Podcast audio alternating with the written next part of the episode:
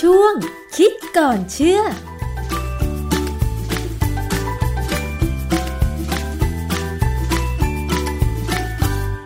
เข้าสู่ช่วงคิดก่อนเชื่อกับดรแก้วกังสดานนภัยนักพิษวิทยากับดิฉันชนาทิพไพรพงศ์นะคะ วันนี้มาพูดคุยถึงเรื่องของควันบุหรี่ค่ะ คุณผู้ฟังหลายคนคงจะพอทราบข้อมูลจากแหล่งต่างๆ มาแล้วนะคะว่า ควันบุหรี่หรือใครที่สูบบุหรี่นั้นเนี่ยมีโอกาสเสี่ยงที่จะเจ็บป่วย โดยเฉพาะกับโรคมะเร็ง ถึงแม้ว่าบางคนจะไม่เคยสูบบุหรี่เลย แต่ถ้าคนในครอบครัว สูบบุหรี่แล้วก็ได้สูดควันบุหรี่บ่อยๆก็มีโอกาสเสี่ยงที่จะป่วยเป็นมะเร็งเหมือนกัน แต่ทีนี้มันมีงานวิจัยอะไรใหม่ๆไหมที่ จะออกมาบอกเกี่ยวกับข้อมูลของควันบุหรี่ว่า ใครสูดมากหรือใครไม่เคยสูดหรือใครที่สูบบุหรี่เนี่ยจะมีโอกาสเป็นมะเร็งปอดหรือไม่ต้องไปถามอาจารย์แก้วค่ะ อาจารย์คะ ทุกคนที่สูบหรือว่าที่สูดควันบุหรี่เนี่ย มีโอกาสเสี่ยงเป็นมะเร็งปอดไหมคะอาจารย์คืออย่างนี้นะควันบุหรี่เนี่ย มันเป็นควันที่มีสารพิษเต็มไปหมดเลยนะเป็นร้อยร้อยๆชนิดค่ะปรากฏว่าไม่ใช่ว่าทุกคนเนี่ยที่สูบบุหรี่หรือถ้าคนบางคนเนี่ยไม่ได้สูบจะเป็นเขาเรียกว่าอะไร second hand smoker คือ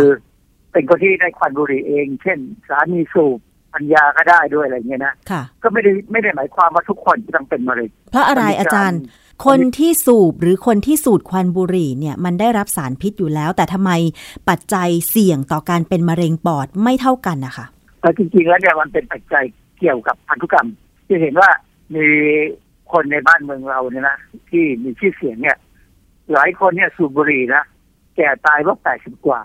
นะแต่ว่าคนที่สูบบุหรี่เนี่ยหลายคนเนี่ยไม่เป็นมะเร็งแต่ก็เป็นไอ้ถุงลมโป่งพอง เป็นเยอะนะ อันนี้ อันนี้เราจะไม่ได้พูดถึงนะแต่เป็นเยอะ เพราะว่าควันบุหรี่เนี่ย มันมีตัวที่ไปทำให้เกิดอาการที่ถุงลมเนี่ยเสียสภาพนะพวกคนพวกเนี้ยก็จะ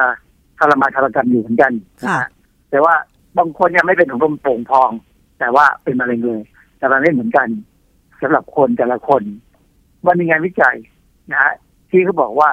บางคนทำไมถึงเป็นหรือไม่เป็นทั้งนี้เพราะว่าโดยความความรู้พื้นฐานทางชีวเคมีเนี่ย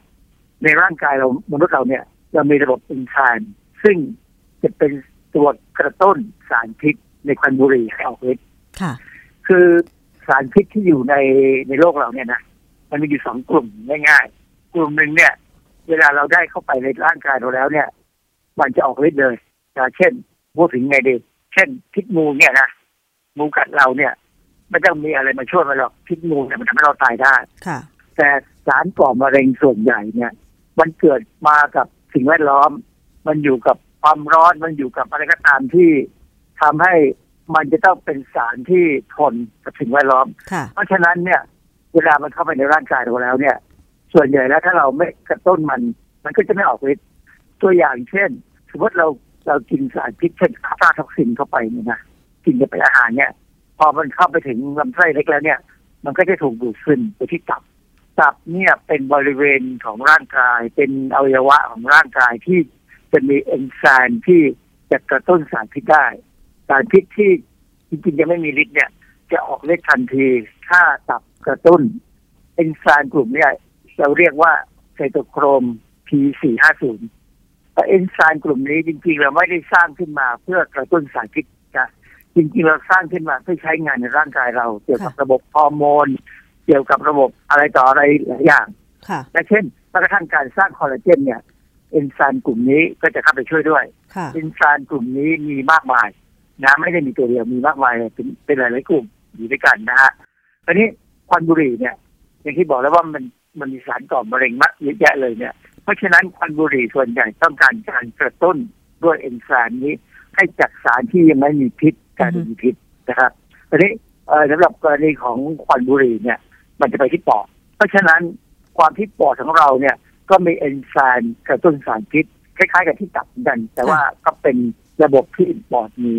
เพราะฉะนั้นถ้าใครมีระบบเอนไซม์ที่เยอะเขาก็จะมีความเสี่ยงที่ว่าสารพิษที่อยู่ในควันบุหรี่เนี่ย จะถูกกระตุ้นออกมามากจนกระตุ้นให้เซลล์ปอดเนี่ยกลายเป็นเซลล์มะเร็ง อืม ค่ะ อาจารย์แล้วเราจะทราบได้ยังไงว่าใครมีเอนไซม์ที่จะไปกระตุ้นสารพิษให้มีสารพิษขึ้นมา จนกระทั่งเป็นโรคอย่างมะเร็งอย่างเงี้ยค่ะ อาจารย์คความจริงในปัจจุบันเนี่ยเราสามารถที่จะตรวจเลือดในบางคนได้นะฮะบางบางบางเอนไซม์บางชนิดเนี่ยเราสามารถตรวจเลือดได้เลยว่าเอ่อ คนนี้มีเอนไซม์อย่างนี้จะเสี่ยงหรือไม่เสี่ยงต่อการเป็นมะเร็งนะฮะอืมแต่ว่าในกรณีของเอนไซม์ที่ปอดเนี่ย มันยังไม่มีใครตรวจเพราะว่าเราต้องเจาะปอดออกมาตรวจ ซึ่งอยู่ๆใครจะไปเจาะเอาปอด เอาเซลล์ปอดเรามาตรวจใช่ไหมฮะค่ะทีนี้ประเด็นที่น่าสนใจคือว่า มันมีบทความมันเองที่เขาพูดถึงเรื่องว่าทำไมบางคนถึงเป็นมะเร็งหรือไม่เป็นมะเร็งเมื่อสูบควันบุหรี่มันมีบทความชื่อไซโตโครม P450 2A6 whole gene deletion polymorphism reduced risk of lung cancer คือตัวชื่อบทความเนี่ย เขาพูดถึงไซโตโครม P450 ไซโตโครม P450 ที่พูดถึงเนี่ยชื่อ 2A6 2A6 นี่เป็นชื่อเฉพาะเลยเป็นเป็นลำดับเป็นชั้นของไซโตโครมซึ่งมันจะมีหลายสิบชั้นมากของเขานะ ที่จะเป็นตั้งแต่ 1A 2A 1B 1G อะไรก็ตามที่แค่เลยนะค่ะแต่ตัวเนี่ยไอตัว 2A6 เนี่ย มันจะอยู่ที่ปอดนะอยู่ที่ปอดค่ะ แล้วจะเป็นตัวที่กระตุ้นให้สารก่อมะเร็งต่างๆ ที่อยู่ในควันบุหรี่เนี่ยออกฤทธิ์ค่ะเป็นสารก่อมะเร็งความจริงเนี่ยเอนไซม์ตัวเนี้ยก็มีหน้าที่กระตุ้นให้นิโคตินที่อยู่ในควันบุหรี่เนี่ยออกฤทธิ์ทำให้เราติดบุหรี่ด้วยอืมเพราะฉะนั้นในงานวิจัยเขาเนี่ย คือมันเป็นงานวิจัยแบบที่เราเรียกว่า meta analysis คือเป็นงานวิจัยที่เขาไปดูงานวิจัย ในเรื่องเนี้ยในเรื่องที่ทำเกี่ยวกับไซโตโครม P450 2A6 เนี่ยนะแล้วคนมีหรือไม่มีเนี่ย หรือมีมากหรือมีน้อยเนี่ย เป็นมะเร็งปอดในระดับไหน มีคนทำหลายๆการวิจัยเนี่ย คนที่ทำบทความที่ผมไปดูเนี่ยเขาเอางานวิจัยต่างๆ เนี่ย มานั่งเปรียบเทียบแล้วก็นั่งประเมินดูว่ามันมีแนวโน้มยังไงอืมเอ่อเขาดูบทความเป็นร้อยบทความเลยค่ะแต่ว่าแต่เขาคัดกรองได้มาเก้าบทความ แปดบทความนั้นเป็นข้อมูลของชาวเอเชีย เช่นญี่ปุ่น เช่นจีนบังคลาเทศ มีแค่บทความเดียวที่เป็นของคนผิวขาวคอจีเชียน คืออิตาลีค่ะนะครับเขาพบว่าคนที่มีเอนไซม์ไซโตโครม P450 2A6 หายไปคือไม่มี คือเป็นคนที่กลายพันธุ์เอนไซม์ตัวนี้ไม่มี พวกนี้จะสามารถกระตุ้นให้สารพิษที่อยู่ในควันบุหรี่เนี่ย ออกฤทธิ์ต่ำมาก หรือไม่มีฤทธิ์เลย อืมค่ะ เพราะฉะนั้นคนกลุ่มนี้ก็จะสูบบุหรี่ยังไงก็ไม่ไม่ติดควรจะเป็นมะเร็งและไม่ติดด้วยอือฮึไม่ติดบุหรี่ด้วย แต่ไม่ได้หมายความว่าเขาจะไม่เป็นโรคไอถุงลมปุ่งพองนะคนละเรื่องนะค่ะ ก็คือว่าจากงานวิจัยที่เขาเปรียบเทียบเนี่ย ส่วนใหญ่พบว่าคนที่มีเอนไซม์ไซโตโครม P450 น้อยหรือไม่มีเนี่ย โอกาสเสี่ยงที่จะเป็นมะเร็งปอดจากการสูบบุหรี่เนี่ย มีน้อยหรือไม่มีเลยใช่ไหมคะอาจารย์ ต้องระบุด้วยว่าเป็น P450 2A6 อ๋อค่ะนะถ้าไม่ 2A6 ที่คนละเรื่องอือฮึอย่างอัลฟาท็อกซินเนี่ย มันจะใช้ตัวอื่นไม่ใช่ 2A6 แต่ 2A6 เนี่ย จะเป็นตัวกระตุ้นสารก่อมะเร็งที่อยู่ในควันบุหรี่ค่ะนะฮะแต่ความจริงจริง ๆ เนี่ยมันมันไปเกี่ยวกับการกระตุ้นนิโคตินให้ออกฤทธิ์ทำให้ค่ะเราติดบุหรี่ด้วย อาจารย์แล้วมีข้อสงสัยว่า จากงานวิจัยที่เขาอ่านดูหลาย ๆ บทความเนี่ยนะคะ ปัจจัยอะไรที่ทำให้เอนไซม์ไซโตโครม P450-2A6 มันหายไปหรือไม่มีในบางคน เพราะว่าทุกคนเนี่ยมันต้องมีเอนไซม์ครบทุกตัวใช่ไหมอาจารย์ แต่ทำไมคนที่ไม่มีเนี่ยมันหายไปได้ยังไงอาจารย์ จริงๆเนี่ยทุกคนมียีนสร้างเอนไซม์เหมือนกันทุกตัว มียีน แต่ยีนของบางคนกลายพันธุ์หรือผิดปกติค่ะ การสร้างเอนไซม์หรือการสร้างโปรตีนที่เป็นเอนไซม์ ก็อาจจะมีน้อยมาก หรือไม่มีเลย หรือบางคนอาจจะมีมากมากๆก็ได้ แล้วแต่คนนะแต่ในกรณีของงานวิจัยชิ้นเนี้ยเขาสนใจศึกษาคนที่ไอเอนไซม์ไซโตโครม P450 3A6 มันหายไปค่ะซึ่งความจริงเนี่ยถามว่ามันหายไปจริงๆไหม มันไม่ได้หายหรอกเพียงแต่ว่ามันไม่แสดงตัวอ๋อเพราะฉะนั้นเขาก็เลยกลายเป็นคนที่สูบบุหรี่ยังไงเขาก็คงไม่เขาก็ไม่ค่อยเป็นมะเร็งอะโอกาสเป็นก็น้อยอือฮึมันมันคล้ายๆคนบางคนที่มีไอ้ เม็ดเลือดขาวที่เราเรียกว่า CD4 ผิดปกติเนี่ย คนพวกนี้ยังไงยังไงก็ไม่เป็นเอดคือมันไม่ใช่ว่าเป็นโชคดีของเขาก็ไม่น่าจะใช่อะเพราะว่าการที่เขาขาดเอนไซม์ตัวนี้ไปเนี่ย มันอาจจะมีผลต่อระบบอย่างอื่นของร่างกายก็ได้ เพราะว่าอย่างที่บอกแล้วไงว่าไซโตโคม P450 เนี่ยเป็นเอนไซม์ที่ร่างกายเราผลิตขึ้นมาเพื่อใช้งานบางอย่าง ซึ่งบางไซซลล์โคมบางตัวเรายังไม่รู้มันใช้ทำอะไร แต่เราไปรู้ว่ามันทำงานเกี่ยวกับสารพิษ เป็นนักวิทยาก็ศึกษาเกี่ยวกับสารพิษแหละ แต่ว่าจะไม่ต้องรอให้มีนักชีวเคมีสาขาอื่นที่เขาอาจจะมาดูว่าเซลล์โคม P4502A6 เนี่ยอาจจะมีประโยชน์ในเรื่องอื่นก็ได้ ค่ะ อาจารย์แล้วไซโตโครม P4502A6 เนี่ย จริง ๆ แล้วมันมีหน้าที่อะไรนอกจากกระตุ้น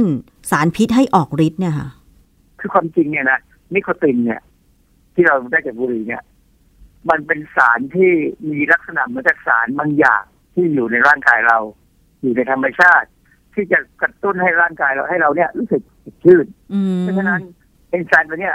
เนื่องจากหน้าที่ของมันที่เรารู้เนี่ยคือมันกระตุ้นนิโคตินได้ ให้ออกฤทธิ์ทำให้เรารู้สึก ให้หลายคนเนี่ยรู้สึกสดชื่นนะนะตัวที่สูบเนี่ยนะจริงๆแล้วเนี่ยมันก็มีสารตัวอื่นด้วยเหมือนกันที่เอนไซม์ตัวเนี้ยเข้าไปช่วยด้วยเพียงแต่ว่าผมยังหาข้อมูลไม่เจออืมยังไม่ค่อยมีใครศึกษาเรื่องนี้เท่าไหร่ค่ะนะฮะเราก็ยังไม่รู้เหมือนกันว่าการที่เขาขาดเอนไซม์ไปแล้วเนี่ย เรามี ปัญหาอะไรไหมอืมแต่ทีนี้ประเด็นหนึ่งที่น่าสนใจคือ ถ้าสมมติมีการตรวจเอนไซม์นี้ในคน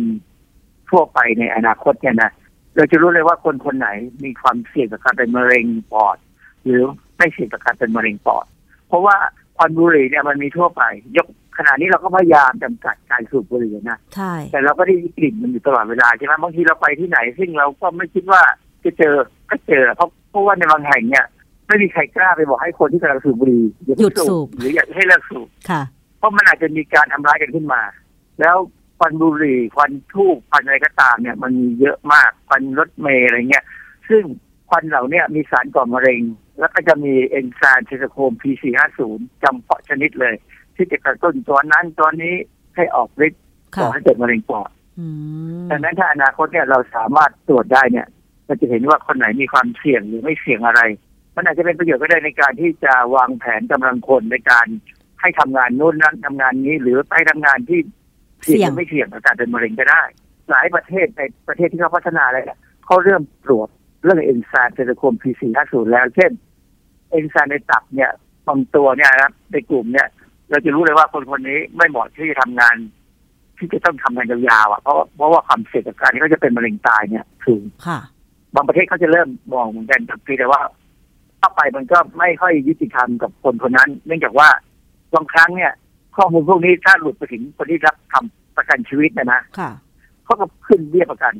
เพราะว่าถือว่าเป็นคนที่มีความเสี่ยงสูงในการที่จะเจ็บป่วยเป็นโรคนั้นๆ ใช่ไหมคะอาจารย์อ่าเพราะงั้นกรมธรรม์ก็จะต้องเขียนใหม่ว่า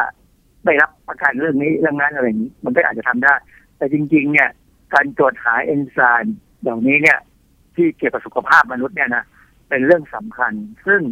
ถ้าอนาคตเราทำได้เนี่ยจะทำได้ง่าย ๆ หน่อยนะ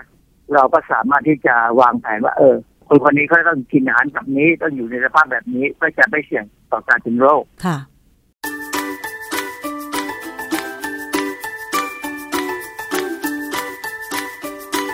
ช่วงคิดก่อนเชื่อ